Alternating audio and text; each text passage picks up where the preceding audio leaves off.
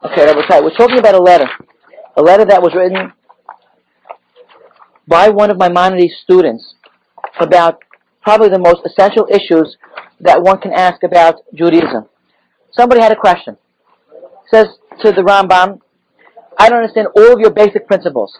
Science, religion. How do those two correspond, science and religion? The issue of prophecy. What's prophecy all about? The issues of mitzvot. What are that all about? What's the purpose of life? All of these very essential questions were asked in this letter by Hasdai Levi. We don't, we don't know too much about him. Just he was a Sfaradi who lived in Egypt, Alexandria in Egypt. And he raised all these questions. The Rambam was ill, had a difficult time about it, could not answer directly, therefore a student answers. So because the student's answer, we have to have a little bit of, of a doubt as to whether or not the student's answer 100% accurately reflects the Rambam's views or not. Okay, so we're going through it to see exactly how the Rambam would formulate this. We have to, when we come to the end of it, see if it's exa- exactly accurate or not. What are the issues that bother a person in those days? So we began, spoke about creation. Creation versus eternity of the world. Or again, it's an element of science and religion. These two correspond or conflict. How does religion respond to scientific claims? One of the ironies of that issue is, as we discussed last night in our class, is that that's not a new issue today. it's a thousand-year-old issue and has been an ongoing, constant source of conflict. To this very moment, you're going to have children in college who are taking certain courses in science, and they're going to be raising questions about religion. Example, my daughter took a course last year in physical anthropology, whatever that means, and she had to go to the zoo. So she tells me, Dad, I'm going to zoo, I'm going to visit my cousins. Who are you going to visit? The apes. That's her cousins. That's what they teach. Does that not conflict with what Torah teaches about human descent? Where humans came from? And if it is a conflict, how do we resolve it? How do we answer a young searching mind who is taught certain ideas in a college setting that are opposed to Torah? Do we say, don't go to college, close your mind, close your heart, build a wall around you? Or do we say that Torah can compete in the marketplace of ideas successfully? Obviously, I believe in the latter position. One can compete easily. I'm not afraid of anything that I'll learn. And my basic criteria would be that if that which science is saying, or you're saying, whoever's saying, is true, that it cannot conflict with Torah. It means my prior understanding of Torah was faulty, and I have to recor- recorrect.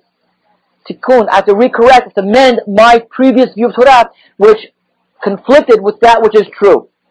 If, for example, to put it on a trivial basis, if you were to teach something, let's say, that uh, the earth you discovered is round, and Torah, let's say, taught Torah is flat. My understanding of Torah was that was, the earth was flat. I have to change my understanding of Torah, because you've proven the earth is round.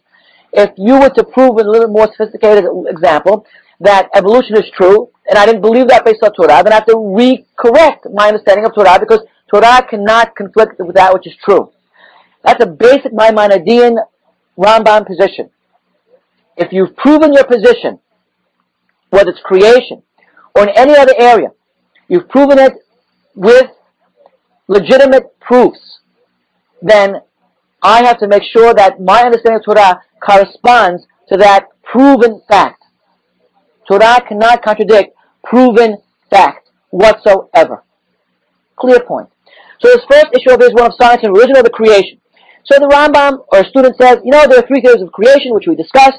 They don't have, none of them have proofs, and therefore I can believe in the Torah's view of creation because they didn't prove their position. And he comes down to the notion and says that, look, if you have a world that's turning, there has to be a turner. Who's turning the system? Who's making the world revolve? Obviously, says there must be that which is causing the whole system to be, to exist. And then he speaks about prophecy. Prophecy is a source of knowledge that's beyond the natural world. Now, would the Rambam say this or not is an interesting question. He's saying over here that philosophy gets you to a certain point in understanding the natural world.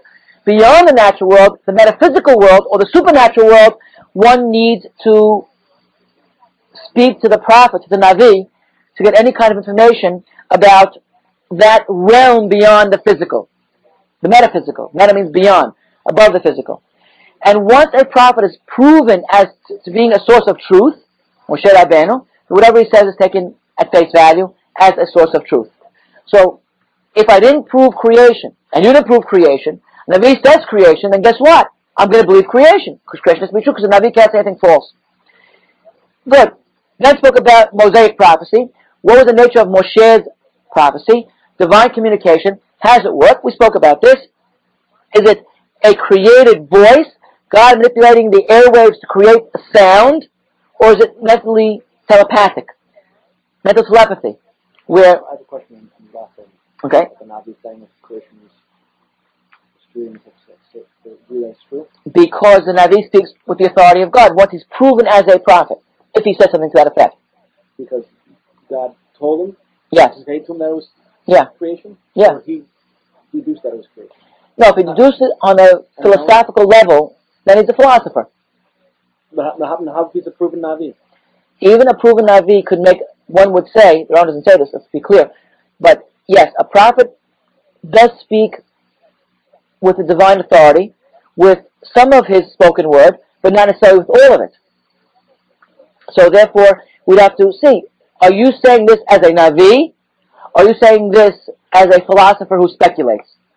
He would say, no, no, this is divine instruction. This is what God said to me. Therefore it has to be accepted. Because he was already proven to be a true prophet, not a false prophet. So, Good point. There's this thing that he says came from. right. As, yes, if he says that this came.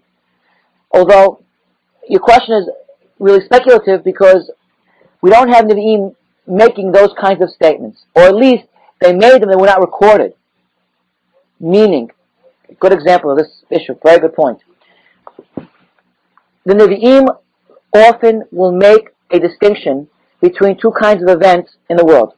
There could be a incident, and there could be an event. What's between an event and an incident? Incident is happened random. I stubbed my toe. No big deal. An event is something very significant, meaning that it has divine implications. God made this happen for you to have a wake-up call. That's the wake-up call. That's it. That's Hashem, I got a problem. Hello. Shall we wait?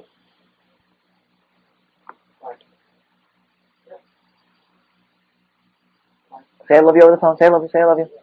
Okay. Because Robert made me say that. I get in trouble all the time for that. It's a big, it's a big boost. What do you mean by that? What are you doing? What- I'm sorry? We're going to Brooklyn. Oh, okay. you have to go, you have to go. Okay, so here we have this example where, let's say, for example, Saddam Hussein becomes the head of a government. You're living in Israel. He's head now of Iraq, and you want to know whether that is incidental to world history or it's a significant event in world history. So you go to the man who understands the breadth of world issues and environments. In knows that it was the Navi. And these days, it might be Henry Kissinger. In those days, the prophet said, if that happens, that's divine. Not incidental, but rather eventful. It's a big, important event. The people came in on the 8th century to the Navi Yoel, three chapters in his book, three, four chapters in book, and they asked him, we just experienced this horrific plague of locusts. We've never seen such an incredible plague of locusts. We want to know from your perspective, is this incidental or eventful? Tell us. So the Nabi says, no, no, this is not an incident. This is an event. Event means God is trying to communicate a message to you, which is what message? That you must improve your ways. Return. Do teshuvah. Otherwise it gets worse. What I mentioned last night at Sudash Rashid is along the same lines. Meaning that the people who had been exiled in 598 in what's known as Galut Yachin, they said that was an incident. Yeah, the king came in, the king swept away a couple of people, uh, 100, 200, 300 people of the artisans, nobility, etc. And we're going back from Babel to Judea. What's the problem? Nabi says, you don't get it. You have Yahazkel says to the people, you don't get it. You are here not as a result of an incident. This was an eventful event. And therefore, take note, you must change your ways. If you don't change your ways, you're going to be even longer. No, no, no, you don't get it. We've known ways to change. We are fine. We are observant. We are righteous. You don't get it, Navi. We just happen to be caught up in a sweep of Nebuchadnezzar's armies, and we're going back as soon as things calm down. To them, you don't get it. That was an event that took place as a cause and effect. The cause was your behavior, the effect was your galut, your exile. Cause and effect. Help on shore. You sin, you're getting punished. That's the Navi's mantra. So he's teaching them. They didn't get it. Now, because they didn't get it, what happened? Eleven years later, in 586 before the Common Era, you had complete destruction. Total devastation. Because they didn't get the first wave of messages that Hashem had sent with the Navi. We didn't have to have a destroyed temple. We didn't have to have a complete total destruction, galut, exile. Where everybody's wiped away and Judea becomes rid of all Jews. It didn't have to happen. If the Jews got the message, they saw it as an incident. The Navi kept saying, no, this is an event. Take note, wake up. They didn't get it.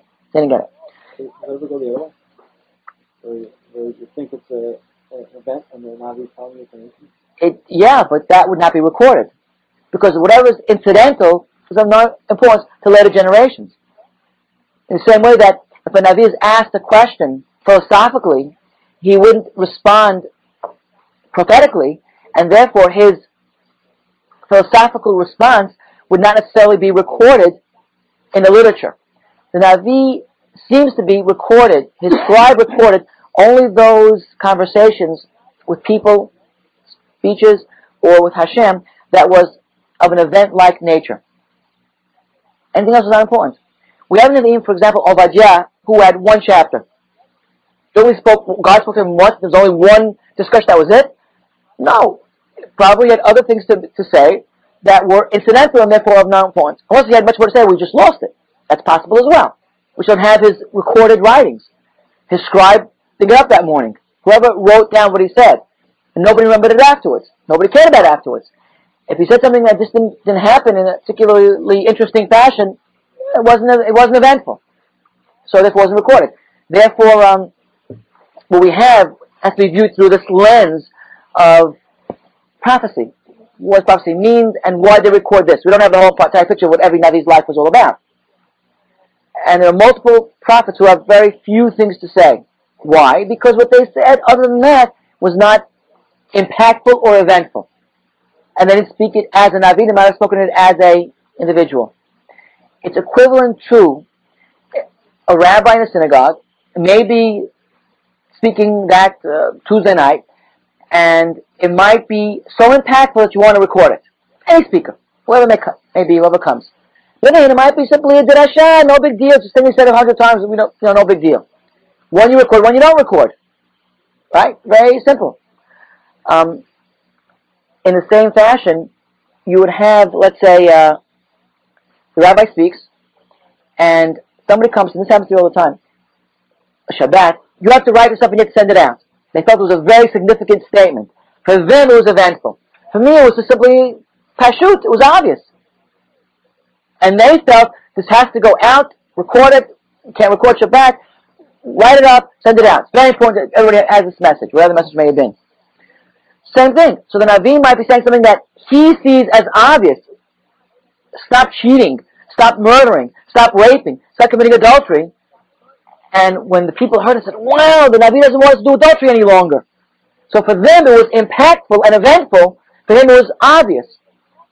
So therefore we have to think more, not present, what were the criteria for that which was written down by the Navi?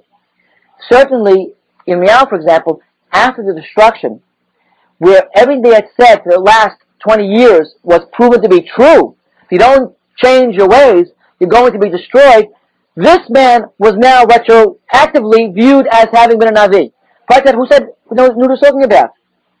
The prophet becomes the prophet, so to speak, after the events are proven.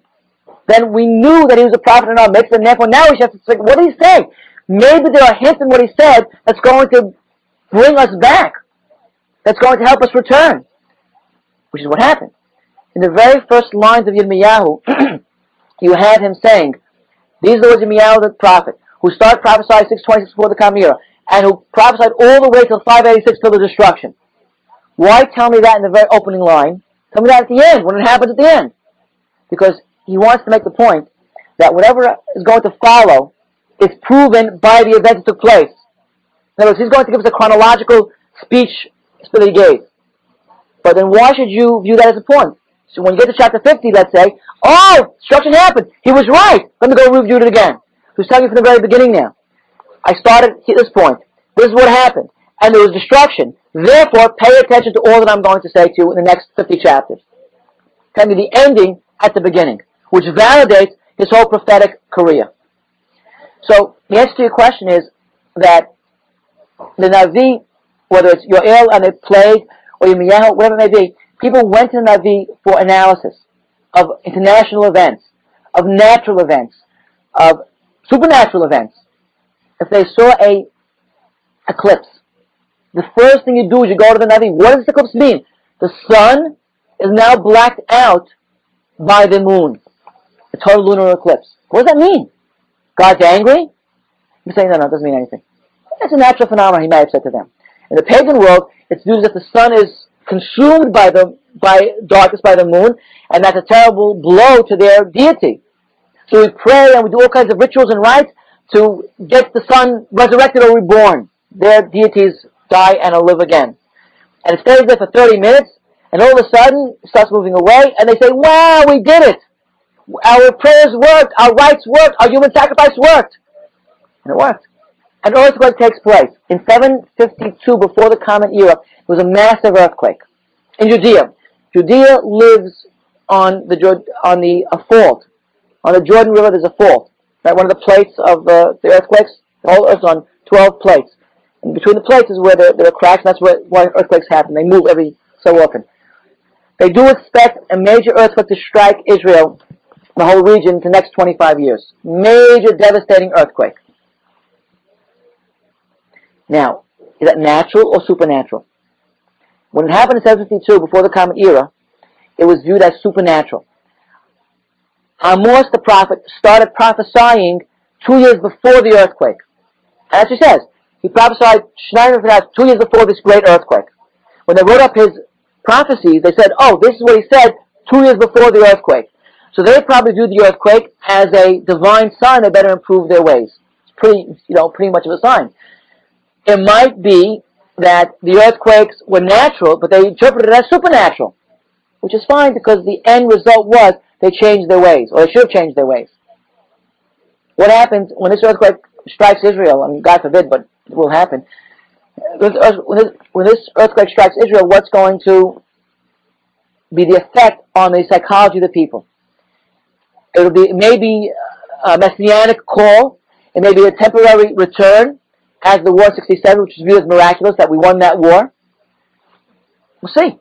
People go to Rabbi Kaduri, they'll go to the rabbis, they'll go to the Mekubalim saying, what does this mean? So he'll say, it means teshuvah. And they'll do teshuvah temporarily. But it might be only a natural event that takes place. You have them in California all the time. Or other places. Okay, so the Navi is he to whom people came to interpret reality, events take place. Are they significant? events or the incidental incidences. Not important? All that what the Rambam over here says. The Navi is he who communicates knowledge beyond the physical world. The philosopher, the scientist will communicate to you what the physical world is all about. The Navi goes beyond that and tells you, state, makes statements, tells you truths about beyond the physical, the metaphysical, the supernatural. And because he's proven to be a Navi, if he speaks as a Navi, then we take his words at face value. Good. Mosaic prophecy. Good. Then he tells which we had read last week, about the goodness of God. The goodness of God is such that he gives us a Torah. A Torah is that which gives us a pathway of life, wherein all things become meaningful. Let's look at the second column, about halfway down.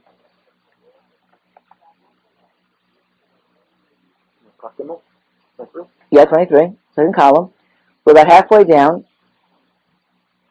And we're going to come to that new paragraph. And what precedes the new paragraph, he's telling us that the entire Torah is all ethics in order to provide a good life, safeguard for life. And if you walk in this pathway, you will be successful. And then, of course, every single mitzvah has a reason. His next point is that every mitzvah has a reason. Because this questionnaire asks the question, what's the point and purpose of all these details and mitzvot of Torah? He says, well, every mitzvah has a purpose. The purpose is to give a person the right ethics, the right values, in order to live life properly. And so too the rabbis had said, why, if there are reasons for the commandments, why are they not revealed? So his point over here is that, that obviously the rabbis all believe there were reasons for the commandments. They were not revealed for a particular reason, which we discussed last week, because if the reason is revealed, then you would be more inclined to violate it. The example that we used last week was if you know that the red light is there for you to stop because you don't want to hit another car coming in the opposite direction at perpendicular angles to you, right? You want to make that connection. So therefore what happens? So you have to stop at a red light. So if you know the reason, oh, that's the reason, I'm going to go inch out, look both ways, no cars are coming, and I'm going to go. So you know the reason. The reason is, officer, that I pressed the red light because there was no cars coming. What's your problem? I didn't get into an accident. See, proof is I'm here, you're here, no accident happened. So the officer may tell you, who told you the reason is, is that? Doesn't say that in the law books. You assume that's the reason. Maybe there's something else why we have this red light there. That. That's what stop sign. Stop and no one there. Right. So that's what he, right, exactly. Right, so he'll say, well, we're going to stop sign there otherwise. Correct. So you don't know the right reason. And in fact, he may, the driver may say, but you don't understand, let's stand here for two hours. We'll see how it really works out. And no cars come by. He says, you know, officer, we'll change that. We're right to a stop sign. There's no, no cars coming. In fact, we said for two days, there's no cars coming. Two years, no cars coming. So now, two years later, the officer says to the person, so now we want to change it? So the person says, yeah, I'm changing it. So the cop says, no, no, I'm not changing it. Why not? Because there's something more profound at stake over here than simply stopping an accident. What's more profound is I want to train you to follow all the laws of the state. Not only this law over here, but this law intentionally is non-rational to make you agree to laws that are. So I'm going to be able to, the cop says, now I can unleash you, once you're trained over here, I can unleash you to other places of the state where there are all kinds of much more serious things done, much more difficult things done. I have to first train you to follow the, the, the laws, the rules, along the lines of a child. Let's say you want to teach your kid to drive. drive. So what do you do? You take the first to the place, to the shul parking lot. I know people learn how to drive in this parking lot. It's not, it's not dangerous. Safe. There's no cars coming back and forth. Drive around and go through and go, and there's some cars parked. You don't hit any of them, God willing. Do all that stuff. Now that you're and let's say we put up, say, false stop signs and false lights. Stop over here. But Dad, there's no cars over here moving. I don't have to stop over here. I don't need stop sign over here. Stop. Stop. He stops. Red light. We're waiting. Dad, there's no, no cars coming back. What are you waiting for? Wait. Two minutes go by, you wait. Okay, now you can go, the light turn green. See, he doesn't see the reason. Said, because I don't want you to drive only based on reason. I want you to drive based on instinct and on the basis of I'm going to blindly follow the laws. You don't know the reasons why the laws are there. You may assume that, oh, this is for me not to pass on the right, but I'm going to pass anyway because nobody's coming. Don't pass on the right, whether or not anybody's coming. But nobody's coming. I, I can see there's no car for three miles. Because you got to have to get trained. Because one day, you may in fact try to pass on the right, you may see that car, here's no you're doing this, and therefore you're increasing your odds of an accident. So don't do it. Don't do it. Just, just don't pass on the right. Whether you think the reason is right or wrong, don't do it.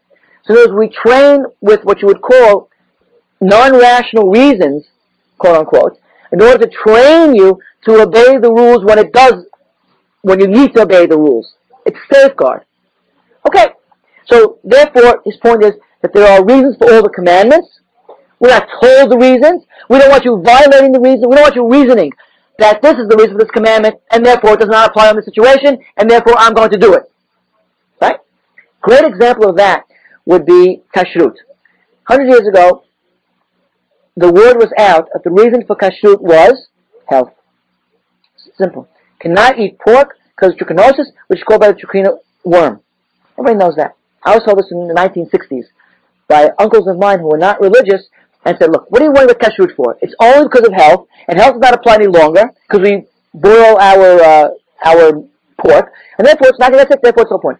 So my question, who said the reason for this was health? Who said that's the reason? So I doesn't say that's the reason for it, it doesn't give you a reason for it. Oh, we all know that's the reason for eating kosher. Health. Doesn't apply anymore, let's eat anything we want. So, the truth may be that maybe originally it was for health reasons. They saw five people eating pork and they died, so they said don't eat pork. Who knows? Okay. But a more profound example would be, no, the reason is not really for health now, even though it may have been then, or even then may not have been. The reason simply was discipline. To train you to be a decent person, you need discipline. Let's say in marriage, you want your child to be trained to be a good person, good to his wife, good to her, to her husband. So that you need discipline. What does that mean, discipline? It means you don't try to get whatever you want. You don't want to go to Brooklyn today. But you're trained, you're disciplined, that I'm going to do for my wife because it's right in marriage to do for the other. She didn't feel like making dinner for you last night. She told me that. She said, let this guy eat pizza. I don't want to eat, make him dinner. But she said, no, I'm focused and disciplined. I'm going to make him dinner because he's a good guy and he comes up from a hard day at work and he wants to eat. So she's disciplined. I'm not, I'm so angry now because my wife left all the lights in the house on. I'm furious that all that money was wasted. You see the electric, the electric, you know, the thing that turns, it's going on, it's spinning, it's going nuts because nobody's home. What do have lights on for? But I'm disciplined. What does discipline mean? I'm not going to say anything. Why say anything? I'm angry, I'm furious, I'm going to explode. It's not constructive. At another moment, when things are calmer and you're calmer, say, honey, please, let's not leave the lights open. Why waste all that money? Why enrich Con Ed? No point to that. Just close the lights, leave the room, close the lights, simple. Right?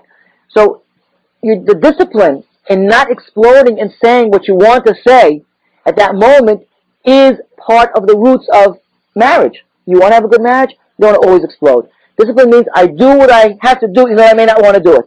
You don't want to drive tomorrow to Long Island to go do your business. You don't want to do it, it's a long schlep, it's two hours, I can't deal with that.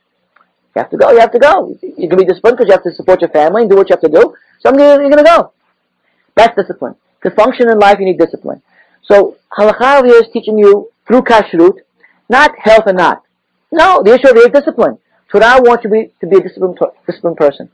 Even in the areas of sex, where there's a great deal of passion and instinct, and it could be orgiastic, it could be manipulative, it could be all those things. Torah says mikveh is discipline.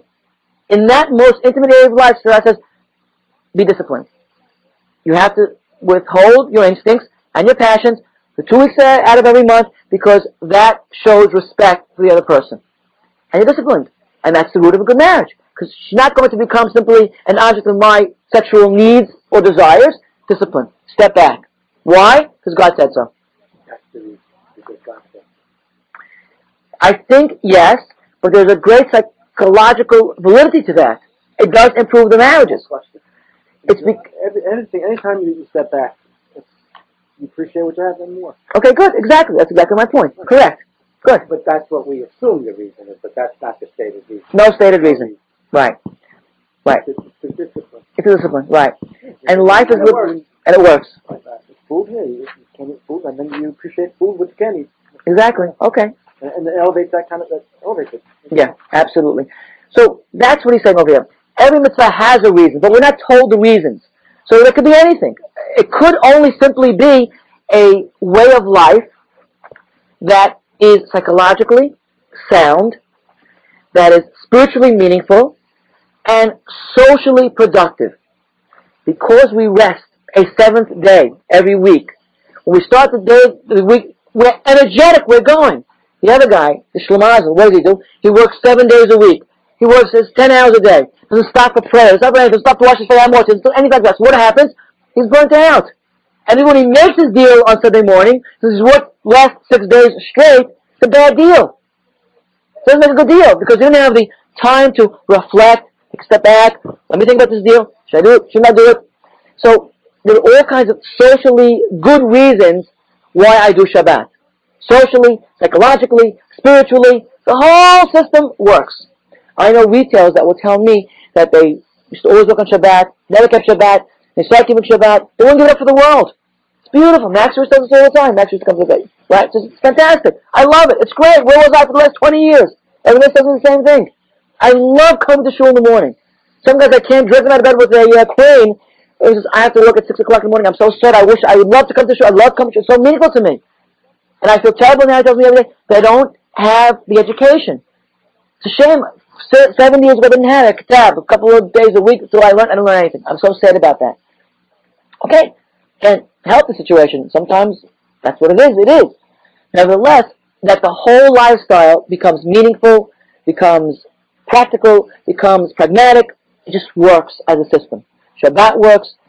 Yes, there'll be complaints. Oh, I can't turn on the lights. Oh, I can't watch the ball game. Oh, I can't go to the mall in the car. It's true, you're paying a small price. But the overall picture may be good. It provides for a good lifestyle. It's true you can't have sex every single second that you want it. But the overall pattern in life develops that she feels respected and that you're disciplined and it's better when it's then you can engage in, in sex and it becomes a nice, good story. All of the rationale for mitzvot may simply be that it provides you with a general lifestyle of meaningfulness, of social practicality. It just works. As opposed to those who don't have this, and doesn't work as life does not work as well for them. It may work as well to some degree or another. The guy may make a good business deal after working seven days straight. He may. But as an overall community policy, as an overall national policy, as an overall disciplined system, which we transfer from generation to generation, from father to son, for the last 3,000 years, it works. So far, it's worked very nicely for us. So the very fact that it has meaning, yes, has reasons. What kind of reasons? They may be intrinsic reasons, he tells us. Health is an intrinsic reason. Well, they may not be intrinsic. Maybe the reason is that just a discipline. Maybe that's the reason. That I, whatever I do Jewishly is part of an overall structure, overall policy that is something that provides a disciplined way of life that's meaningful, that's practical, that's socially amenable. It's all that together. That may be the reason. Not intrinsic, but rather as a general total picture. Right? Analogy. A painter paints a picture. Does every detail that he paints have a, a reason for it? Possibly. He painted the sunset to invoke, to evoke in you a certain feeling of spirituality in this beautiful sunset. Good. But part of that, he puts in the distance a little boat. Is there a meaning for the boat? Is it intrinsically meaningful? Meaning there's something there for that for that particular reason? Or just as a part of a general picture to make this picture look really put a boat there? What do you think? Either or both. Okay, good. He might have put it there, small, to give you a sense of the grandeur and expansiveness of the nation, of the ocean. Therefore, it's not there incidentally. It's there because it plays an important role in giving you a sense of how large the ocean is, because that boat's very small, right? And he might have put a huge boat at the shore to show you the contrast. That was his intent. So therefore, it's there for a great reason. Or another artist comes along, does the same sunset, puts a boat there, not because he wanted to show you the expansiveness of the ocean, but rather. Something else to look at. Sorry. Give you something else to look at. Yeah, exactly. he was playing, put something over there. Yeah, it's a general view. So asked him, why'd you put that boat there? This little boat there. Just uh, the whim struck me. Not part of my original plan. I did it after the fact, as a matter of fact. Eh, put something else to look at. So it can be something with the mitzvot. That there might be an intrinsic reason for every single mitzvah we do, or it might be simply part of a whole system of life that as a whole is rational, reasonable, meaningful, pragmatic, amenable. It's great. Or it might be intrinsic. He just guarantees us the Rambam over here that there are reasons for the commandments. It could be one of either of those two pathways to take. Are we following, right? Yeah, either one tells you. And therefore, uh, but he wants to prove that there are reasons, one or the other. And he says that Moshe knew the reasons, Shlomo Melech knew the reasons, except for Para'adumah. Para'adumah is interesting because that is the classic case of the, quote, irrational commandments. What's Para'adumah about? Book of the Midbar. What chapter? 56, 17? I don't remember what chapter. And then it says, a person who's tumefied by death needs to go through a ritual of purification, which involves a red heifer. No two black hairs, pure red. Wow, where is this taking me? What does this mean? What's the reason for this? If I were to analyze it, I could break it down into certain, let's say, um, component parts. As a general question I could raise to you, is there a need for a person who confronts death to go through a ritual? Any ritual. Does ritual help? Once death can death occur. Yeah. Say- Anything like that. So my answer would be yeah. Anything that is so emotionally incisive, so emotionally shattering, has to be somehow relieved through the doing of any ritual. Meaning, if I, if one experiences this kind of emotionally shattering experience, the fact that I go through a ritual helps me to make sense of it, helps me to put my pieces back together again. It's almost like a glue that keeps me together because I have to go through this ritual. The ritualization of death, which is so overwhelmingly difficult and shattering, is what makes death, which is a natural part of life that we all have to experience at one point or other, no matter who we are what we are, it makes it easier to carry. Because I have a ritual. The ritual psychologizes death. An interesting sidelight was Soloveitchik used to tell us that his grandfather, Rav Chaim Soloveitchik, was petrified of death. Not surprising. How could one not be petrified of death? It's overwhelming, it's frightening, it's scary. What does it mean? What's the other side of the bridge? The abyss? What does all that mean? When he had that dread, that feeling of anxiety and dread come over him, he would study the laws of Avelut, of mourning. Why? Because that objectified death from the emotional subjectivity, which is racking his body, causing psychological slash physical pain, he channeled that fear into objective categories out here. So it left the deepest psychological recesses, and now it's on the table. Now it becomes an issue of halakha concepts, like any other halakhas, like uh, kosher, pots and pans, uh, 60 carbs, whatever it may be. So now I can deal with this. When it's internalized, I can't deal with it. When it's externalized, I can deal with it.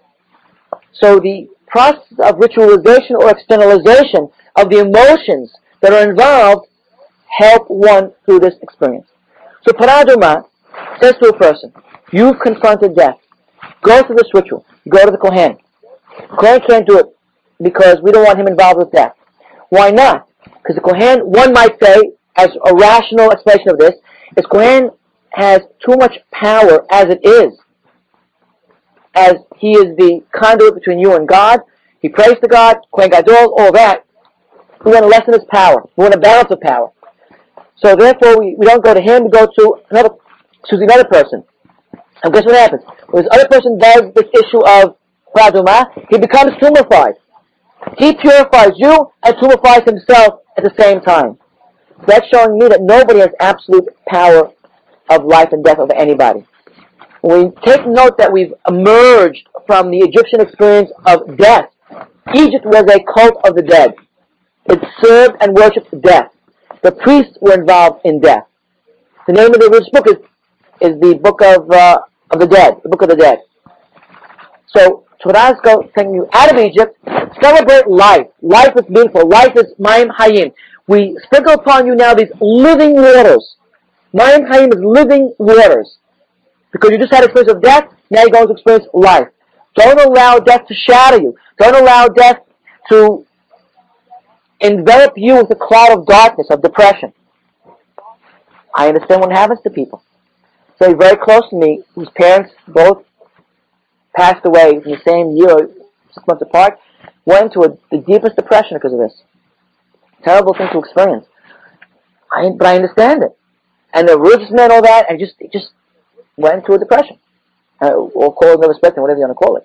He couldn't deal with this fact of life. Do I understand it? Yeah. You lose parents that you're very close to, that were around for 50 or 60 years in your life, and now all of a sudden they're not there. You feel lost, you feel aimless, meaningless. What does it mean? He couldn't function. How do you go ahead and go and make a business deal uh, when you lost this? Doesn't, it's meaningless. It's meaningless. I'll share with you and tell you that when my father passed away 10, 11 years ago, a week after the Shiva finished, we had, had a school meeting, board meeting, a uh, teacher-faculty meeting. I sat there saying, what am I doing here? This, and, and, and people to me, at that point, were just almost like shadow-like figures. They were not real. And they were talking, but it was irrelevant. It wasn't meaningful. Because it was, it was silly. Going from that experience to this experience of a faculty meeting about, you know, kids who were absent twice a week, I couldn't deal with it. And had to make a conscious effort of rooting myself back in reality. It was a conscious effort. Admittedly, it doesn't happen to everybody. That everybody may react the same way that I did. You know, striking because I deal with this all the time. God forbid a person passes away, I deal with it. But when it struck home, it was such a, a strike that, and it wasn't sudden. My father was ill, a couple of years. It was appropriate. It was pro- proper. He wasn't young. He was 70 years old. I wish he were older, but it was not. I should have been able to deal with it much more easily. I didn't. I didn't. It was hard. Hard for you too. I know. It's okay. Oh. Hold on. Hey, come on, sit up. Sit up. Sit up.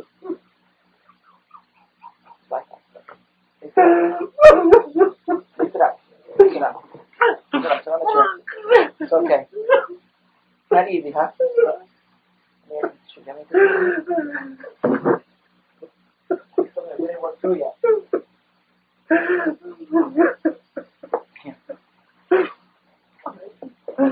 Sorry. No, no, no, no. I understand this very well.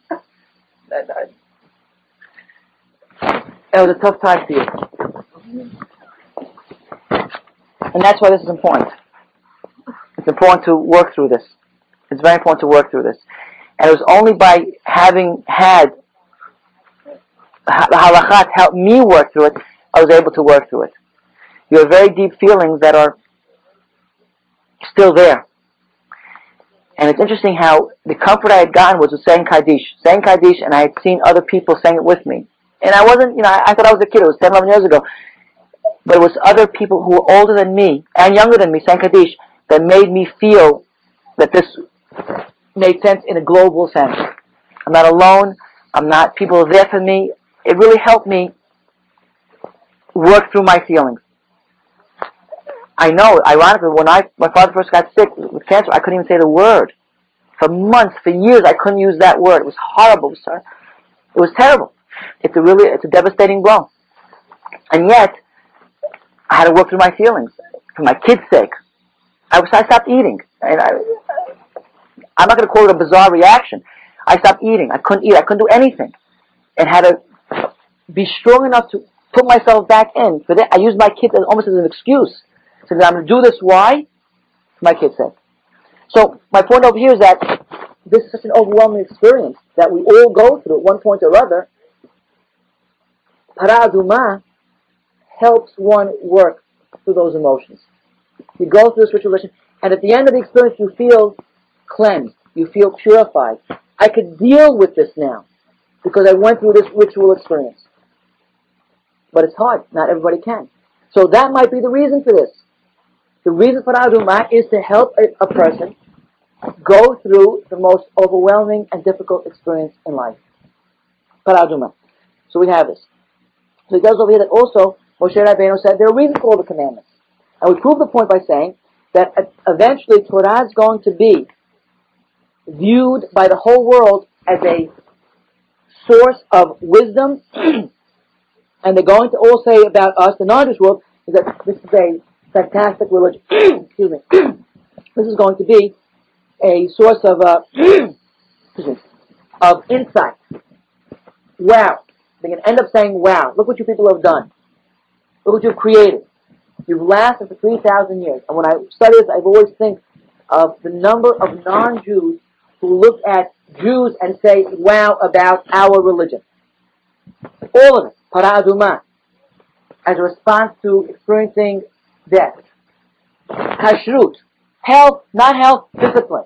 Mikveh. Helping me respect and taking, not taking for granted the physical part of a relationship. Fantastic. They can end up all saying, this is great. It works. And then I think of Mark Twain article that I spoke about before on one other occasion. Mark Twain article, 1898, Harper's Magazine, Extraordinary People, of the Jews. I don't know if you know the article. Great article to read. Fantastic article to read. 1960, who writes the article? His name is um, The Source by James Michener. The Jews, what's the secret of the Jews? He writes 942 pages, and then what's the secret of the Jewish continuity? Goes through the whole Jewish history. What's the secret? How do we do it? In the 70s, Ernest van den Haag writes a book called The Jewish Mystique. how do Jews do it? What are they all about? It's ironic because often enough, we as Jews don't appreciate what we really are, what we've really become, what we've done. 1970s is a Jewish mystique by den Haag, non-Jewish social anthropologist. Right for the Jews. I, he looks, I don't get it. What are they all about? In the 80s, Paul Johnson, world-renowned historian, writes a book called History of the Jews. His first page says, why am I writing about the Jews? I'm a good Christian. I never liked the Jews. I have nothing to do with the Jews as an English historian. And he says, but I, it dawned upon me that that which my religion taught me about the Jews was inaccurate, that they are the source of my religion. I did research on it and writes a 400-page book on the Jews. Interesting. 1990, uh, Thomas Cahill writes a book called The Gift of the Jews. How a small nomadic tribe changed the way we all think and feel. Came out five, six years ago. The non-Jewish world looks at the Jews and says, wow, it's amazing. Every decade or so, somebody comes over and says, wow, about the Jews. Amazing. That's what the Pasuk means. That eventually the world is going to look at the Jews that, that you are an extraordinary people. In Mark Twain's closing words, he says, we're a dim puff of stardust in the Milky Way galaxy. We represent less than one half percent of the world's population. 14 million out of 6 billion now. Then it was 5 billion, now it's 6 billion. And despite all of that, the Jews always heard of. The others, the Greeks, the Romans, Babylonians, all have come amid tremendous amounts of splendor, pomp and ceremony, but they went the way of the world. They came down. There's nobody left. The Jew remained. He survived history with one hand tied behind his back. What's the secret of the Jew? He's immortal. He doesn't get it. Mark Twain. What did he see about Jews? What did he know about Jews? He didn't make statement. And yet, he does. That's the pasuk. That eventually this whole system that we have over here is put together that the non-Jewish world will say we're wise people. So they're going to say that we're wise people. What does that mean? It means that there are reasons for the commandments. Because if they were irrational and made no sense whatsoever, then what would they what wisdom would they see? Now again, they may see intrinsic reasons that are part and parcel of the mitzvah scenario. There's a reason why that little boat was taken over there to give you the sense of distance, expansiveness of the ocean. Or they may end up saying, well, you know, the whole system is great. You don't understand the reasons. Maybe the reason is only to have a mitzvah. Either psychologically to help me, or the same way to train me. There's no intrinsic reason why I'm stopping at this stop sign. There's no cars coming, I'm stopping. Red light, no cars coming, I'm stopping. But it's training me as part of a discipline to deal with life. That might be the reason. And, oh, and that's it. Either way, the Rambam's view over here is that the mitzvot are not simply a result of divine will, but rather of divine wisdom. They all make sense. Good. Here's another problem. The students of the Rambam. Didn't bring down that you should go out, find these. No, this is what which is interesting. Because of course, as you know, the Rambam spends 25 to 30 chapters of part 3 of the guide to attempt to find the reason for the commandments. He's not happy not being intellectually engaged and finding the divine wisdom behind commandments. He wants you to search for the reasons. Not because necessarily going to find at the end of the day a answer to the question. You may not find an answer to the question. But the process, the search itself is meaningful. I may get the right answer, I may get the wrong answer. But I'm spending my life in an intellectually engaging fashion that is meaningful, and therefore the process itself is what you want to do. Engage your mind, use your mind. This is what it's all about. Right? So even though he does spend a 30, 30, chap- 30 chapters doing this search for the reasons, and tells you that maybe right, maybe wrong, but he, the student of the Rambam, does not tell us to do that. Because you can say the other reasons. So it's almost the same thing. It's okay. It's not good enough. No, no, I'm saying. You can say there's, okay, that, there's reasons behind the commandments. But if you don't try to find out the reasons, For other reasons, then it's just almost the same thing as saying it's the will of God doing it. Exactly. It's the same. Right. Rama would not be happy with those people simply accept. For him, intellectual engagement is the essence of what religious life is all about. Intellectual, which leads to spiritual. If you want to connect with God, you have to use your mind. Study science, study chemistry, biology, physics. Engage your mind and come to know your Creator. Rama wants to. Simply go through the mitzvot and say, oh, there are reasons, fine, no problem. He'd be very unhappy with that personality. He wants you to be engaged to the point of feeling a certain tension in it. So doing the commandments, going through the motions, is not what it's all about for the Rambam. He wants you to be engaged emotionally, psychologically, spiritually, intellectually. That's how you come to know God and enter to God's palace. Simply to, to let it happen. To do a mitzvah. I, I don't know why, I'm just doing it. There's a bumper sticker that goes something like this. God said it, I believe it, case closed. That's not my Maimonidean position. God said it, acceptable. I believe it, acceptable. But why did God say it? Is what He wants you to find out. so He spends one third of Moreh Nevuchim, Guide to the perplexed, trying to engage the mind to understand divine wisdom. And in understanding divine wisdom, I've come closer to God. So that's His intent. That's His purpose. Well, here's mentioned over here, that's what Rambam would want. Good point.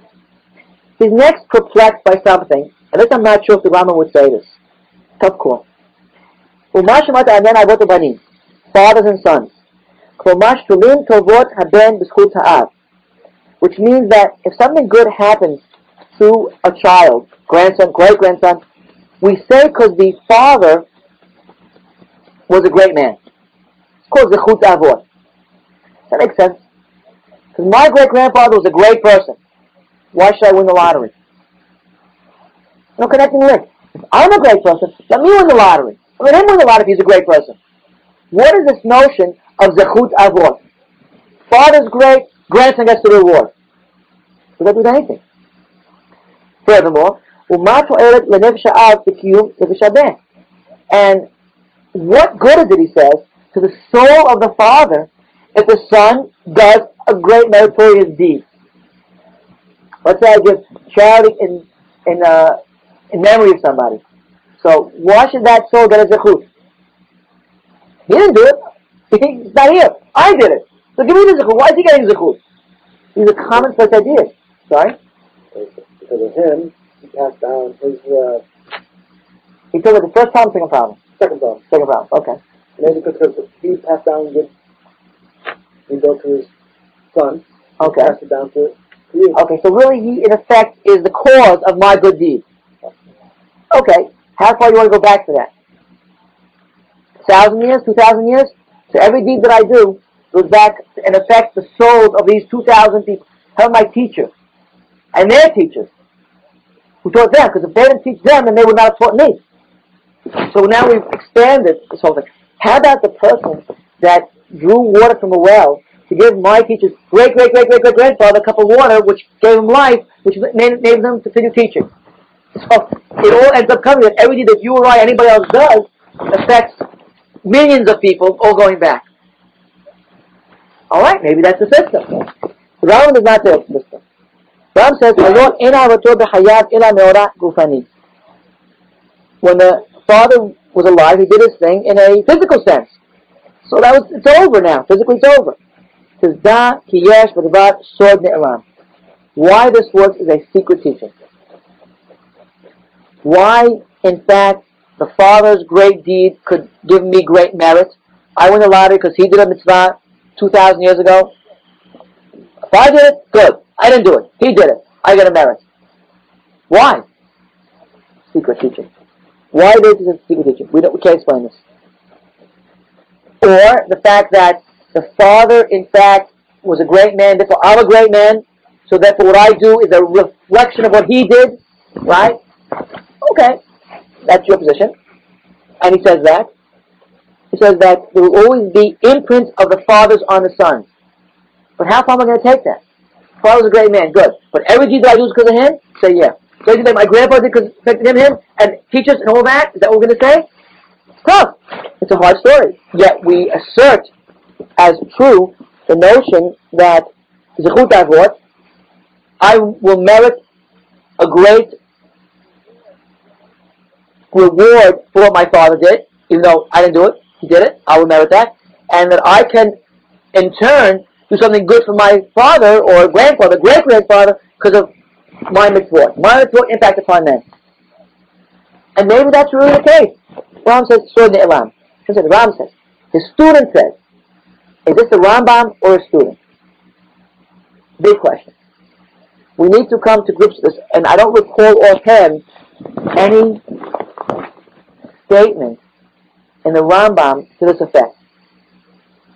We're going to look at a few other cases down the road and see did Rambam really say this, or the student imposing his views on the Rambam? Important question. Important, important question. We'll see. Let's go a bit further. His issue. Next issue comes out is very significant. The student of the Rambam says to this person, and you ask me about the nations of the world. Are they good or not good in the eyes of God? Question that the heart of us we all have. What does Hashem, what does God think of that Christian, Italian, Muslim, Buddhist, Hindu? When this question comes most, when was this question most impactful to me?